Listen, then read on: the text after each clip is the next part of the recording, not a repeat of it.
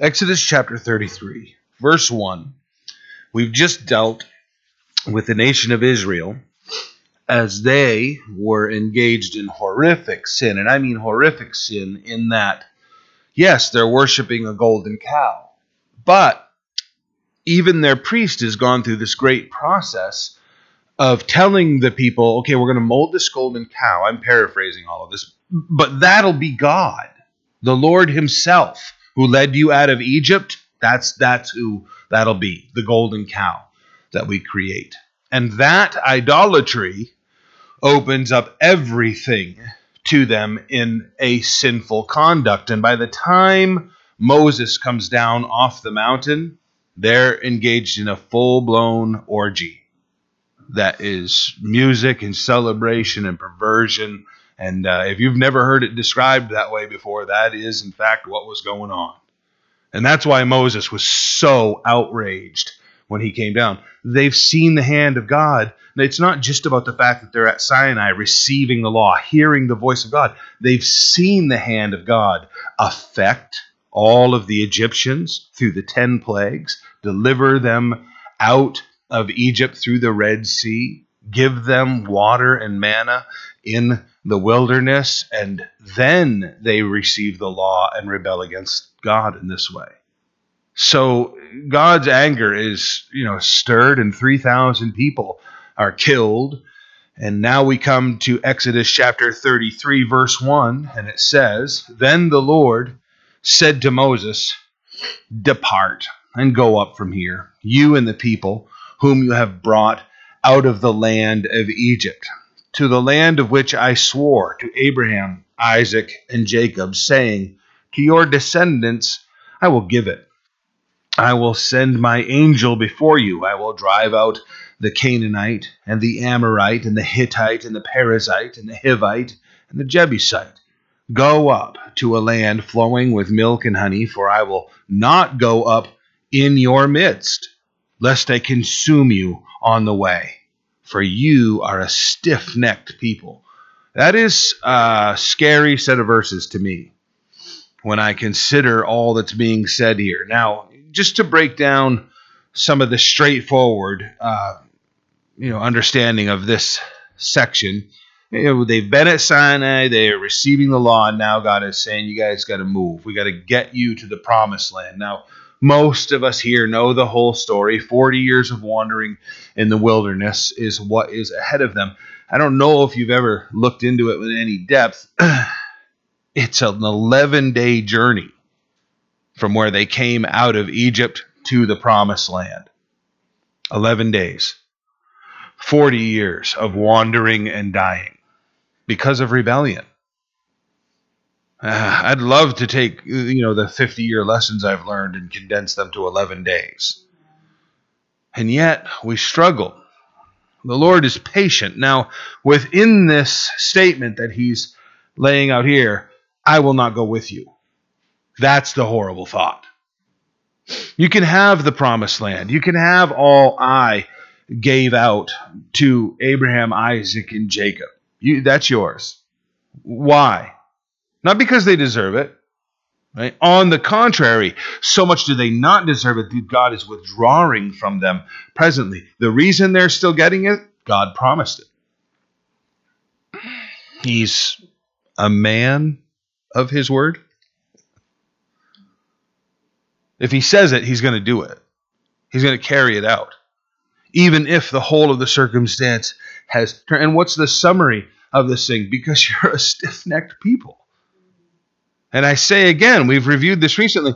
this continues until you've got Stephen in the New Testament after Jesus Christ, you know, advent and ministry, you know, death, burial, resurrection, 40 days of ministry, ascension into heaven. Stephen's there ministering to the people in the street, preaching to them as they're about to stone him to death.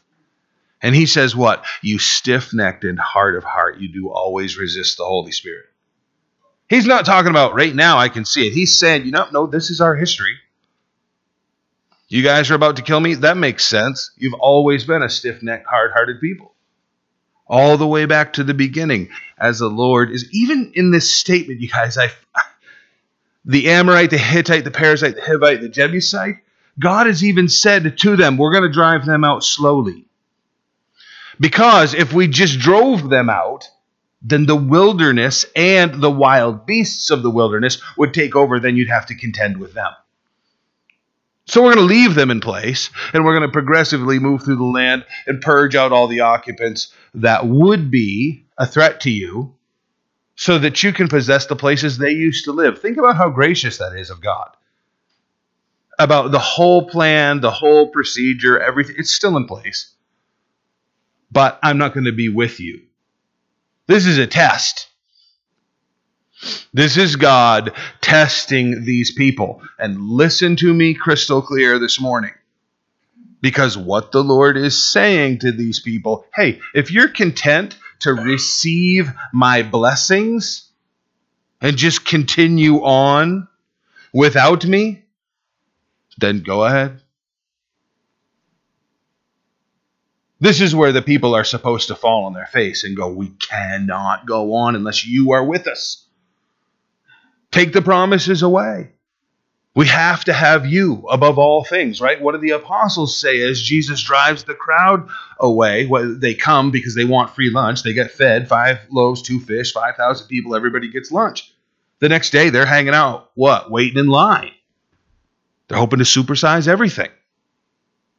And Jesus says, You're here for free lunch. And they say, No way. It's because you're such a brilliant teacher that we're here. He said, Well, if you're going to hang out with me today, you're going to have to eat my flesh and drink my blood.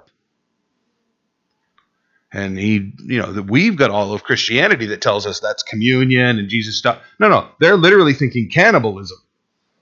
And they're disgusted. And they're leaving in droves. And Jesus is just content to let them go. But the apostles, right? He says, Are you going too? And they say, Where would we go? You have the words of life.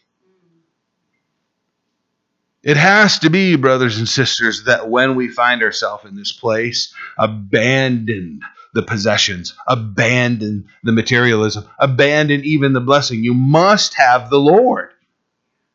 You can't, you can't go on without the Lord. Yeah, you're praying for the particular thing, you're praying for the particular material, the, the whatever you're praying for, the only thing that is necessary is the presence of the Lord.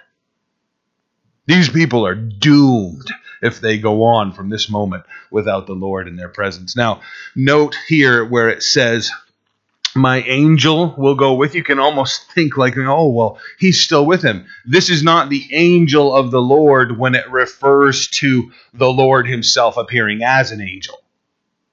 This is just an angel, probably the archangel Michael that, that comes, that will go with them and go before them his his work, his presence, his power, you know, is not going to be anywhere near like it was previously. That's what God is telling them. And this isn't just some, you know, sleight of hand trick. Look look at what it follows here in verse 4. When the people heard this bad news, they mourned. No one put on his ornaments, no earrings, decorations, you know, nobody had anything on to beautify themselves. For the Lord had said to Moses, Say to the children of Israel, You're a stiff necked people. I could come up into your midst in one moment and consume you.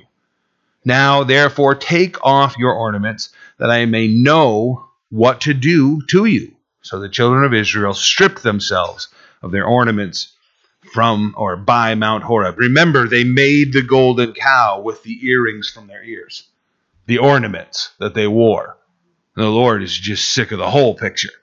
You got to get in the raw. I need you to just be in your humanness before me. None of the worldly decorations on you.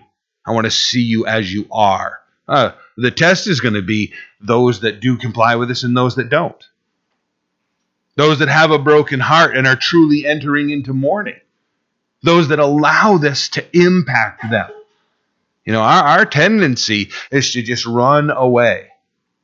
We'll hide in anything in anything from the presence of the Lord. Right? Just first thing you do, we turn the music on. Soon as you just fill the air. Don't let your mind turn. This is the way we very often work. We don't sometimes we don't even realize it. We're just keeping our day chock full of things that make it impossible for us to experience the presence of the Lord. What the Lord wants to see here is the people stripping themselves down so that everyone around them can see, no, my heart is towards the Lord. No, I'm I'm heartbroken over what I have done and what we have done collectively, and I am only here to experience the presence of the Lord.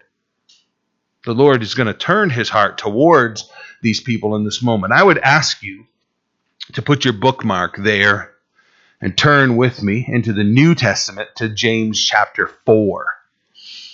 I'm going to begin at verse 4.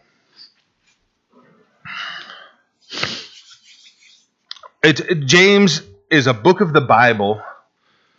It's my favorite book of the Bible, so maybe I just have, you know, sort of a tainted view or a slanted view in that way just because I personally enjoy it so much. But the way James writes is strictly from the sense of a stepbrother. He's a half brother of Jesus. He grew up in the house where Jesus grew up. He saw and experienced all these things. And you can maybe even write down in James chapter 4, verse 4, you know, Mark chapter 3, verse 21. Because there is where they've come to Mary and her sons, Jesus' brothers, and they've said, Your son, your brother, is now telling everybody that he's the Son of God. And it says there, they, thinking that he was beside himself, went to collect him. they think he's nuts. And they've gone to haul him off to the funny farm. That's exactly what's going on. Then he experiences Jesus' resurrection and his earthly ministry after the resurrection and the ascension, and he is converted to the point where he describes himself as a bond servant of Jesus Christ. That is a servant who has been, for the rest of their life, enslaved to one master. James' whole perspective of Jesus. This is why he's saying, you be careful how you treat the strangers that come into your midst. You never know when you might be entertaining an angel or, you know, the Son of God. I wonder all of the things that he had to go through. So when he begins to write right here, this is from a man who understands better than anybody else. Oh, oh, oh I'll even go this far with James and better than anybody else. you know, James, if there was a pope, there was no pope. But if there was a first pope in the church, James was the pope. There was no pope. But James was overseeing Peter and even correcting Peter in Acts chapter 15. If there's an authority in the early church leaders that we should be listening to, James is one of them. And look what he says right here in James chapter 4 at verse 4 adulterers and adulteresses. I think that's very fitting to what we just read in Exodus. Even the sexual sin that's implied in those two things you know, you adulterers and adulteresses, do you not know that friendship with the world is enmity with God? That is to be an enemy of God. Whoever therefore wants to be a friend of the world makes himself an enemy of God. You don't even have to be accepted by the world and get to move in those cool circles. Just the desire in your heart causes you and I to be an enemy of God.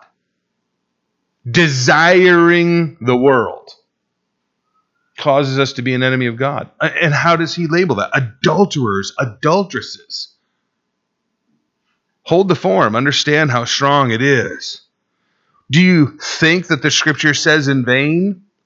The spirit dwells in us, yearns jealously. Now, if I, from my humanness, am portraying this wrong, and I'm not giving you the heart of God, I'm just, Will Cass is permeating this message too much. Well, then that corrects it right there.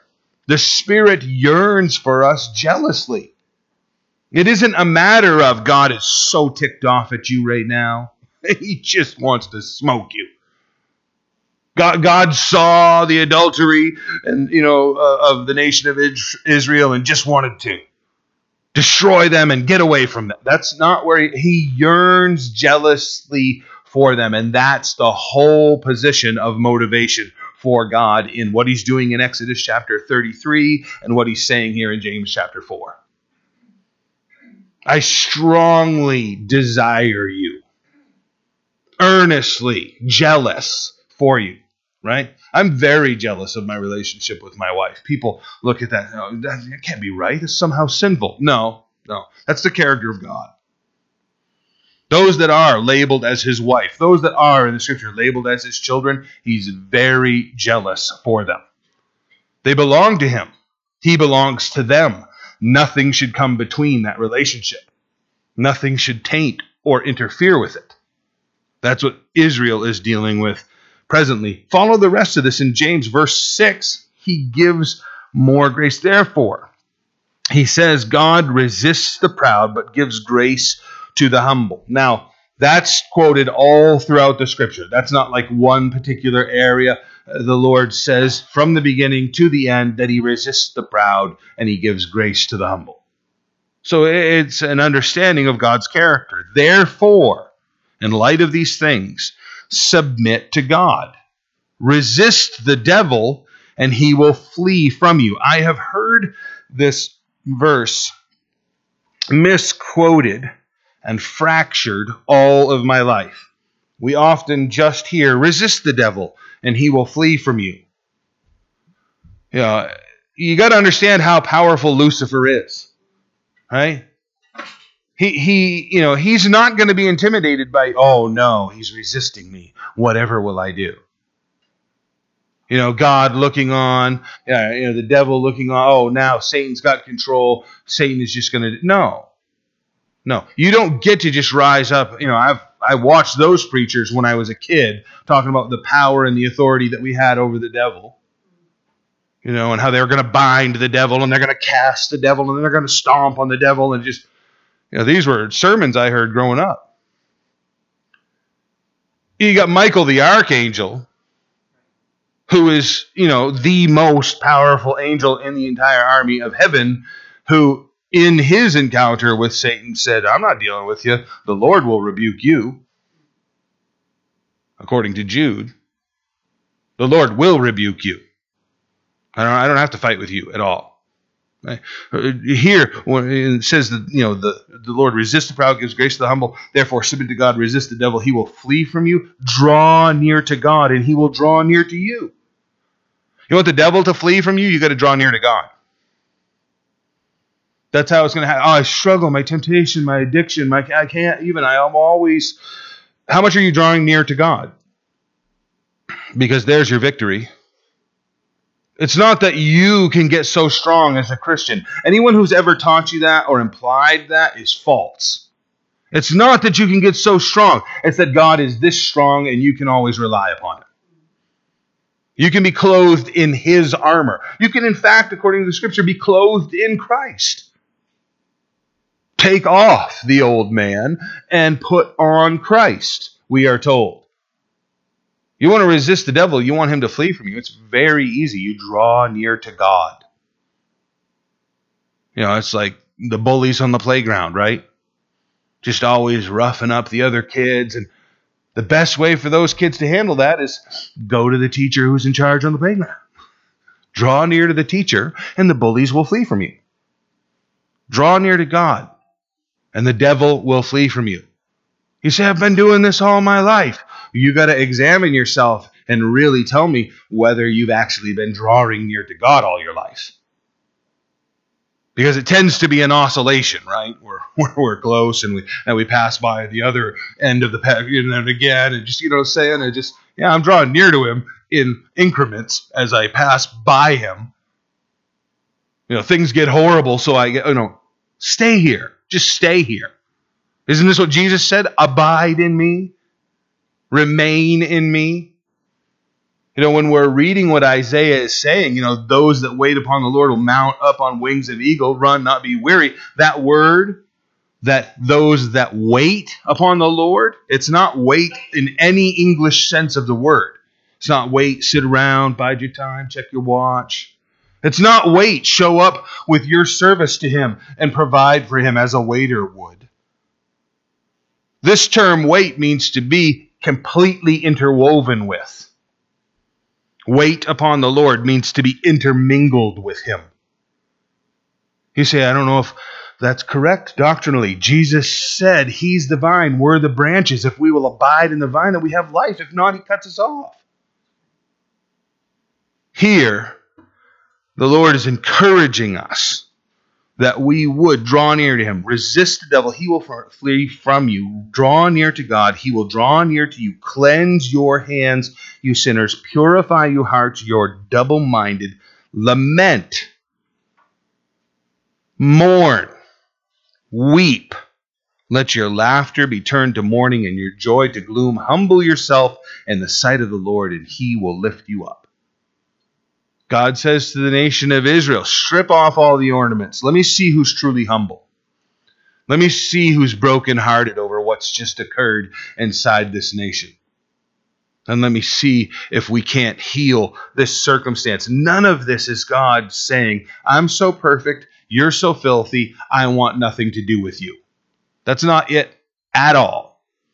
It's God saying, You can experience my perfect presence if you'll leave all that junk behind.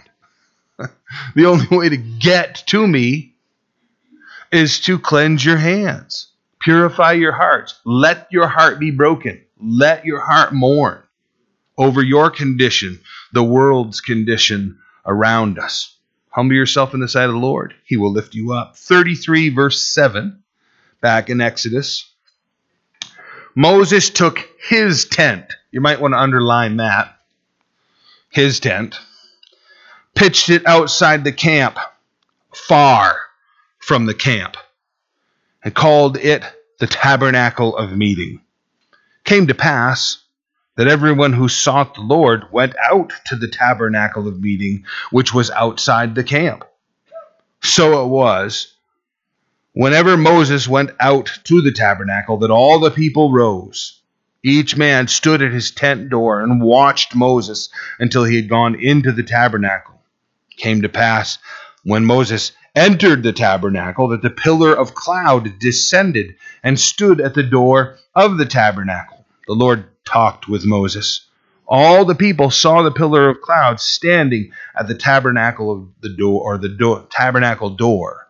And all the people rose and worshipped, each man in his tent door. So the Lord spoke to Moses face to face.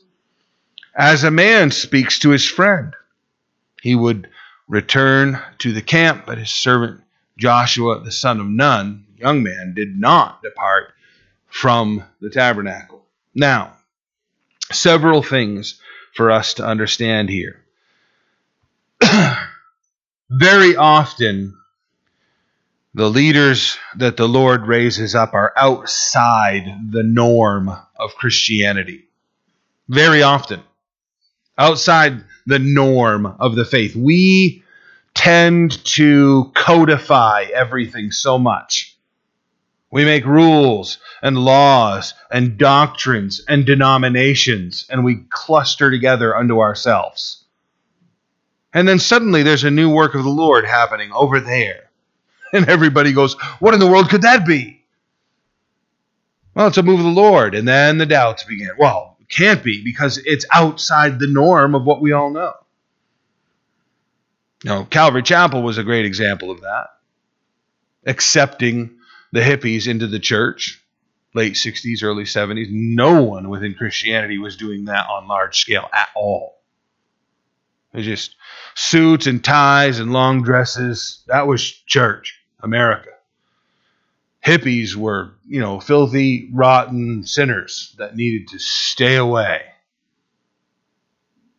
So the presence of the Lord went far outside the camp and found a man who was willing to go to the beach and minister to them and invite them to church, and they started coming. And it overhauled Christianity to the point that everything that is the modern church today is from Calvary Chapel. Using contemporary music in the church, having a drum set in the church, that's all Calvary Chapel. None of those things were even allowed or considered, way outside the norm. It quickly spread, right? People go, no, that started with Vineyard. Uh, do you know that Vineyard started inside Calvary Chapel and left Calvary Chapel? Outside the norm. I think there's another outside the norm happening right now. You know, I, I just see the church growing stale. And the Lord will move and he will invite people to it. There will be a man in the midst who is very godly. And what attracts other people to worship? His worship. Nobody else is going to do this right. Everybody else is messed up. I'm going over here.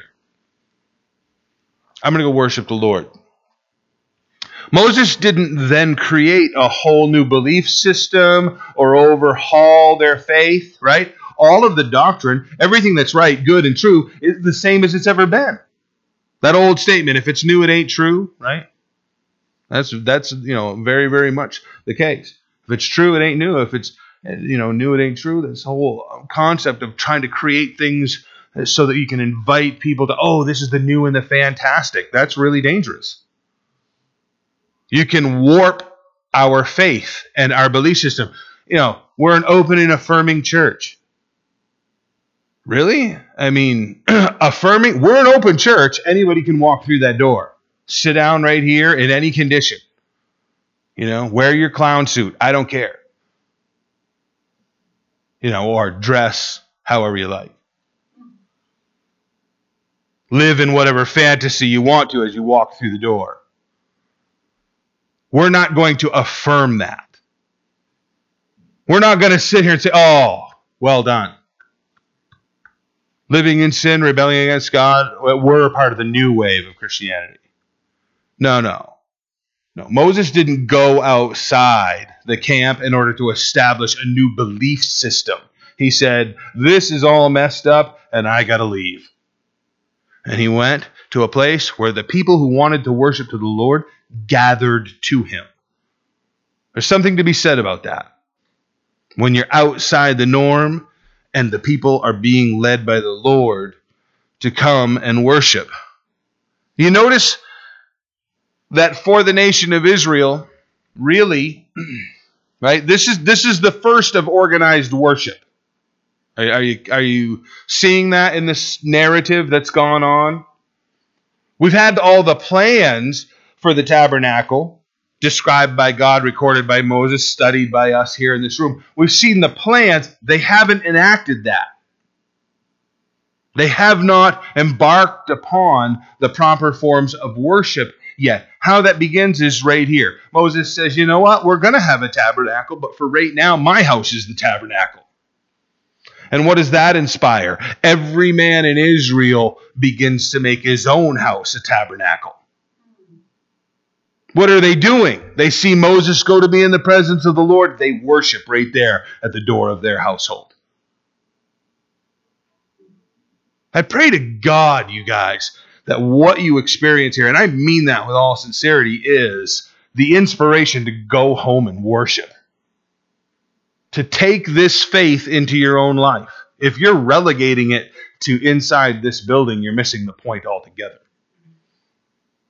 It has to be that you recognize what worship is and how it's being done, and then you're doing it yourself. You're doing it in your own home. Now, that last statement where we're told Moses saw him face to face, and you know, in 10, all the people saw the pillar of the cloud standing at the tabernacle door. All the people rose and worshiped. And then men in his tent door. So the Lord spoke to Moses face to face as a man speaks to his friend. He would return to the camp, and his servant Joshua, the son of Nun, a young man, did not depart from the tabernacle this idea of seeing God face to face, it's an unfortunate translation in the English language. The, the, the English scholars intended it to read like that, but not in the sense that they were saying uh, one person meets another person and can see each other. It's much more the idea of understanding something plainly. So, we get an explanation of this in Numbers chapter 12 at verse 8, where the Lord says, we get an explanation of this I will speak with him, Moses, face to face, even plainly, and not in dark sayings. and he sees the form of the Lord when then why then were you not afraid to speak against my servant Moses? So he's confronting the nation of Israel in their rebellion. The idea of face to face is with clear understanding. You know, Moses doesn't have to uh, have other people give him bits and pieces and then assemble his understanding and ask of others their interpretation so that he can come to a conclusion about what the Lord is saying and communicating with him. He has a clear relationship with the Lord that is like face to face. God speaks, Moses hears. There's, there's nothing that impedes his relationship with the Lord. I like the fact that 12:8 Numbers 12:8 actually says, you know, why then were you not afraid to speak against my servant Moses? It, it, it's a profound rebellion of these people that can look right at Moses and recognize all the miraculous work that's been done through that man, but then say, nah, I'm not listening to that guy. That's a profound rebellion. 33:12 Then Moses said to the Lord, "See, you say to me, bring up this people, but you have not let me know whom you will send with me. what of these am I supposed to take? We've got a whole bunch of rebels here, along with those that are compliant. Yet you have said, I know you by name, and you have also found grace in my sight. Now, therefore, I pray, if I have found grace in your sight, and that's not a doubting statement, it, it would be more accurate to translate it since I have found grace in your sight. Show me now your way, that I may know you, and that I may find grace in your sight. And consider that this nation is your people. this is Moses one more time saying, I didn't start this program. I did not want to be a leader. You know, I, I had grand plans and blew that up by committing murder had to leave town and enter the witness protection program and lived in the desert for 40 years. And by the time I was done hanging out and talking to sheep for 40 years, I couldn't even speak as a human anymore. Stutter and stammer. I was talking bad like all the sheep, you know. It says, I don't want to be your minister. And God says, You're going. So now when we get to points like this, Moses is reminding God, This is your plan. These are your people. I'm here to do whatever you say, but this is you. It's not him shoving it at God. It's not him blaming God. it's an opportunity for Moses one more time to say, That's right. I am a magnificent leader. That's right. I've been separated from these people. That's right. These people should all follow me. This is Moses saying to the Lord, Nobody's following me. I'm not going to be delusional about it. I leave them alone for one minute, they all rebel. If they were truly following me, I could walk away and they would stay the course. They're not. If we're leaving from here, you've got to go with us, and they are your people. That's not, you know, the thing I talked about, you know, how we do that as parents, you know, you'll never believe what your child did today. You know, just trying to shift that over. It's not that at all. It's Moses declining the opportunity. This is still not my plan. This is still not what I want. I'm subjected to you, I'm obedient to you, but it hasn't swelled my head. Later, I've quoted it already to us. Uh, Moses tells us he was the most humble man alive. Kind of hard to balance that out with the fact that he wrote that himself, but anyway, you know, in it, he demonstrates that he is. Right? We just read where God said, you know what, let's just kill everybody and start over with you. Again, uh, that's a prideful plan. If God told you, you're better than everybody else, I want to get rid of everybody else and just work with you. That would kind of make your heart swell. Like, I am, I am as awesome as I thought I was. Moses doesn't adopt that ever. This is your people. It's your plan. I'm still here to just humbly follow. Why? Why does he act that way? I, I, submit to you that it's not because Moses is just so profound of character. I submit to you that it's because he's been in the presence of the Lord. What do we see of all the men who have stood in the presence of the Lord? Fear. They're immediately overwhelmed with what they're experiencing. They are told, none of them goes, Of course. Of course, God would show up here. I'm here, God would be here. Every one of them. Daniel, probably the most profound prophet, maybe, you know, in the Old Testament. I don't know. You can measure that however you want to. Said that when he was in the presence of the Lord, receiving the message from the Lord, he was sick unto death. You're going to know your flaws profoundly when you're in the presence of perfection. Moses is saying this from the place where he's been in this intimate presence of God and knows perfectly well. These are your people. He said, My presence will go with you, and I will give you rest. Oh, there's a verse. My presence will go with you, and I'll give you rest. Looking for rest? Looking for peace? Looking for fulfillment and calm? You're going to find that in the presence of the Lord. Nowhere else. Nowhere else. Let the Lord be your rest. Verse 15 Then he said to him, If your presence does not go up with us, do not bring us up from here. Just finish us off. If you're not going with us, don't even bother. Just, just end the whole program right here. And how then will it be known that your people and I have found grace in your sight, except you go with us? So we shall be separate your people and I, from all the people who are upon the face of the earth. And my goodness, is that true? So interesting the way the world treats Israel. Such hatred, such contempt. Oh, it's growing in the United States dramatically right now.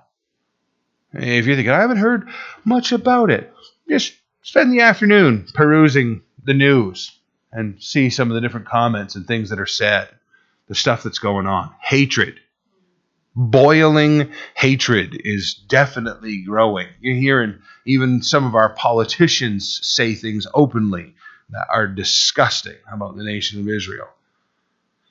They're going to be separated so that everyone will know your grace because you've been gracious with us. We'll be able to preach that to to them. If you're not going to go and you know, we don't want you to, you know, we don't want to go any further if you're not going to be with us as we go. And the Lord said to Moses, You know, I've spoken this thing, for you have found grace in my sight, and I know you by name. He said, Please show me your glory. Now, listen, every one of us, I think, you can come to me and correct me later. I think every one of us has actually prayed this. Whether we've said it outright or not, we've basically said, God, I, I have to see you work in this circumstance. I need you to do this. I must have that. Please show me. We've said something that expresses this. I have to know you are here right now. Every one of us has said that in one way or another, I suspect. Okay? I would put it out to you this morning God answered you. You might not have recognized it. And I'm not going to try and insist something upon you that didn't happen. But hear me out and then weigh out for yourself whether the Lord actually answered that or not. Look at how this unfolds. 19. Then he said, I will make all my goodness pass before you, and I will proclaim the name of the Lord before you. I will be gracious to whom I will be gracious. I will have compassion on whom I have compassion. But he said, You cannot see my face. You can't see my physical person, is what he's saying. For no man shall see me and live. The Lord said, Here is a place by me. You shall stand on the rock. So it shall be while my glory passes by, that I will put you in the cleft of the rock, and I will cover you with my hand while I pass by. Then I will take away my hand, and you shall see my back, but my face shall not be seen. Now, The one key element in this is the statement, my back. It's not a word that's used anywhere else. And the understanding is not even God's person. It's the idea of you will see what's left behind. Okay, so if you think of like, you know, the back or behind you, you know, like in my wake, you know, you go through with the boat and then the, the waves are right there behind. You you see the wake. You don't look at the wake and think that's the back of the boat. You look at the wake and the waves and you think, well, that's the effect of the boat. That's the residual effect of the boat. That's what's left behind by the boat for its passing through this environment. And that's exactly the definition and understanding of what the Lord is saying here. You can't see me. I want to see you, God. Show me. You can't. You can't. But I'm going to put you in a location where I cover you with my hand. I don't know how that works. I'm going to pass by. And after I've passed by, I'll remove my hand, and you will be able to see what remains behind after I pass by. Now, it's not here in this passage, and we're not going to get to it today, but the residual effect of God having been in this environment affects Moses so deeply that when he comes down off the mountain, he's radiating the glory of God. For just having experienced what God left behind. That, that's quite a thought. That's quite a thought. Remember, I said to you we were going to examine this and see if you've ever seen the presence of the Lord. Have you prayed earnestly? God, show me that you're here. And then He worked in your environment? Right then or later? And you were left with the undeniable evidence that God has been in my midst. That's exactly what Moses is experiencing here. It's on a much different level, but it's the same God. It's the same God, you guys. The God of Abraham, Isaac, Jacob, Moses, my God. Your God. That's who we're worshiping. And this is the power that he has today. He has the power. Listen, hear me in this. If you don't hear me in anything else, he has the power Hear me, every one of you.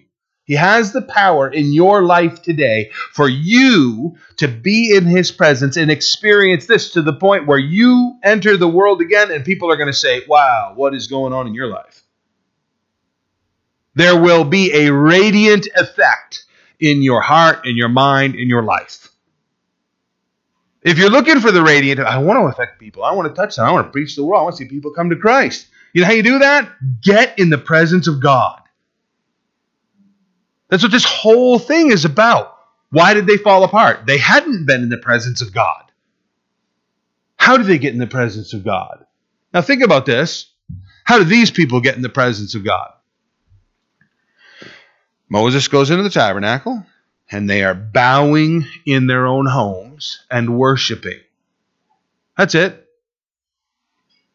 How did they worship? They read the scriptures daily.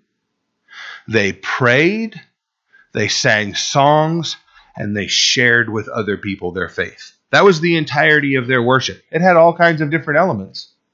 But that was the summary of what we can do today to be in the presence of the Lord. The radiance that comes off from us. Two verses to close. John chapter 1, verse 14 tells us the Word became flesh and dwelt among us. We beheld his glory, the glory as of the only begotten of the Father, full of grace and truth. You guys, the entire Bible, but particularly the New Testament, the radiant glory of Jesus Christ and his gospel message. I'm assuming it has permeated every heart in this room. And we have the opportunity to radiate that out to the world around us. The Word is God. You can be in the presence of the Word every single day.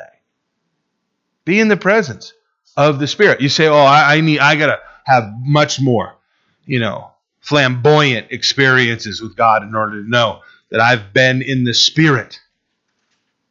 Okay, I'll even buy that for a moment. Don't have to show hands, not trick questions.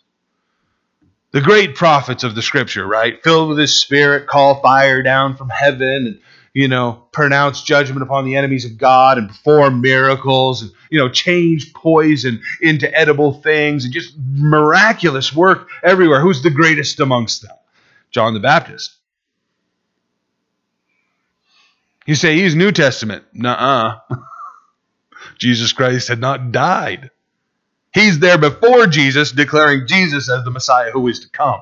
And Jesus says that's the greatest prophet that ever lived. Not one miracle ascribed to him. Not one. What was John the greatest for? Declaring Jesus. We are told by Jesus in that same passage that we can be greater than John because John didn't have the fulfillment of these things. We can radiate God's glory. Know the word, share it with people.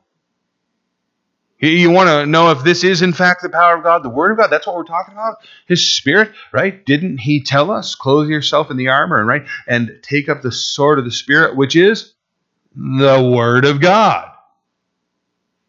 Yes, deep emotional experiences. Yes, supernatural experiences with God. But the ordinary is where we live every single day. And that's where this radiant glory needs to shine in my life and in your life and in the lives around us. The supernatural, the glorious, those are wonderful things and they do occur.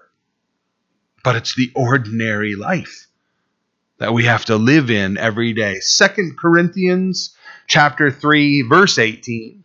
It reads much better in the English Standard Version, so that's why we have the uh, ESV here. We all with unveiled faces beholding the glory of the Lord are being transformed into the same image from one degree of glory to another for this comes from the Lord who is the Spirit. I bet every one of you, uh, people don't like it. I'm too crass. I know that. People don't like that. Whatever. I bet every one of you was a dirt bag before you met the Lord. No, that's what other people have told me about you. But anyway, I, uh, you're the radiant glory of His presence today. Unveiled faces. We don't have to put on a veil. Why did Moses put on the veil? Because the glory was fading. Not because Moses was so radiant that God somehow wanted to protect the people or keep them from worshiping. No, it was because the glory was fading.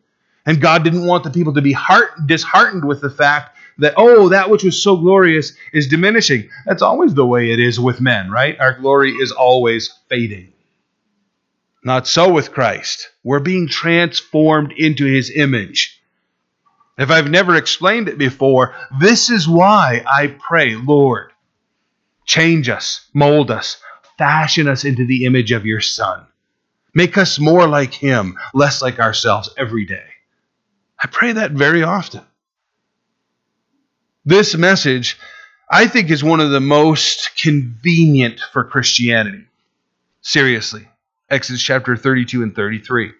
Because it's such a depiction of our human character, our failures, and the grace of God. The way that He wants us. He's gonna, He's gonna say, when we're blowing it, when we're messing up bad, He's gonna say, I'm going over here.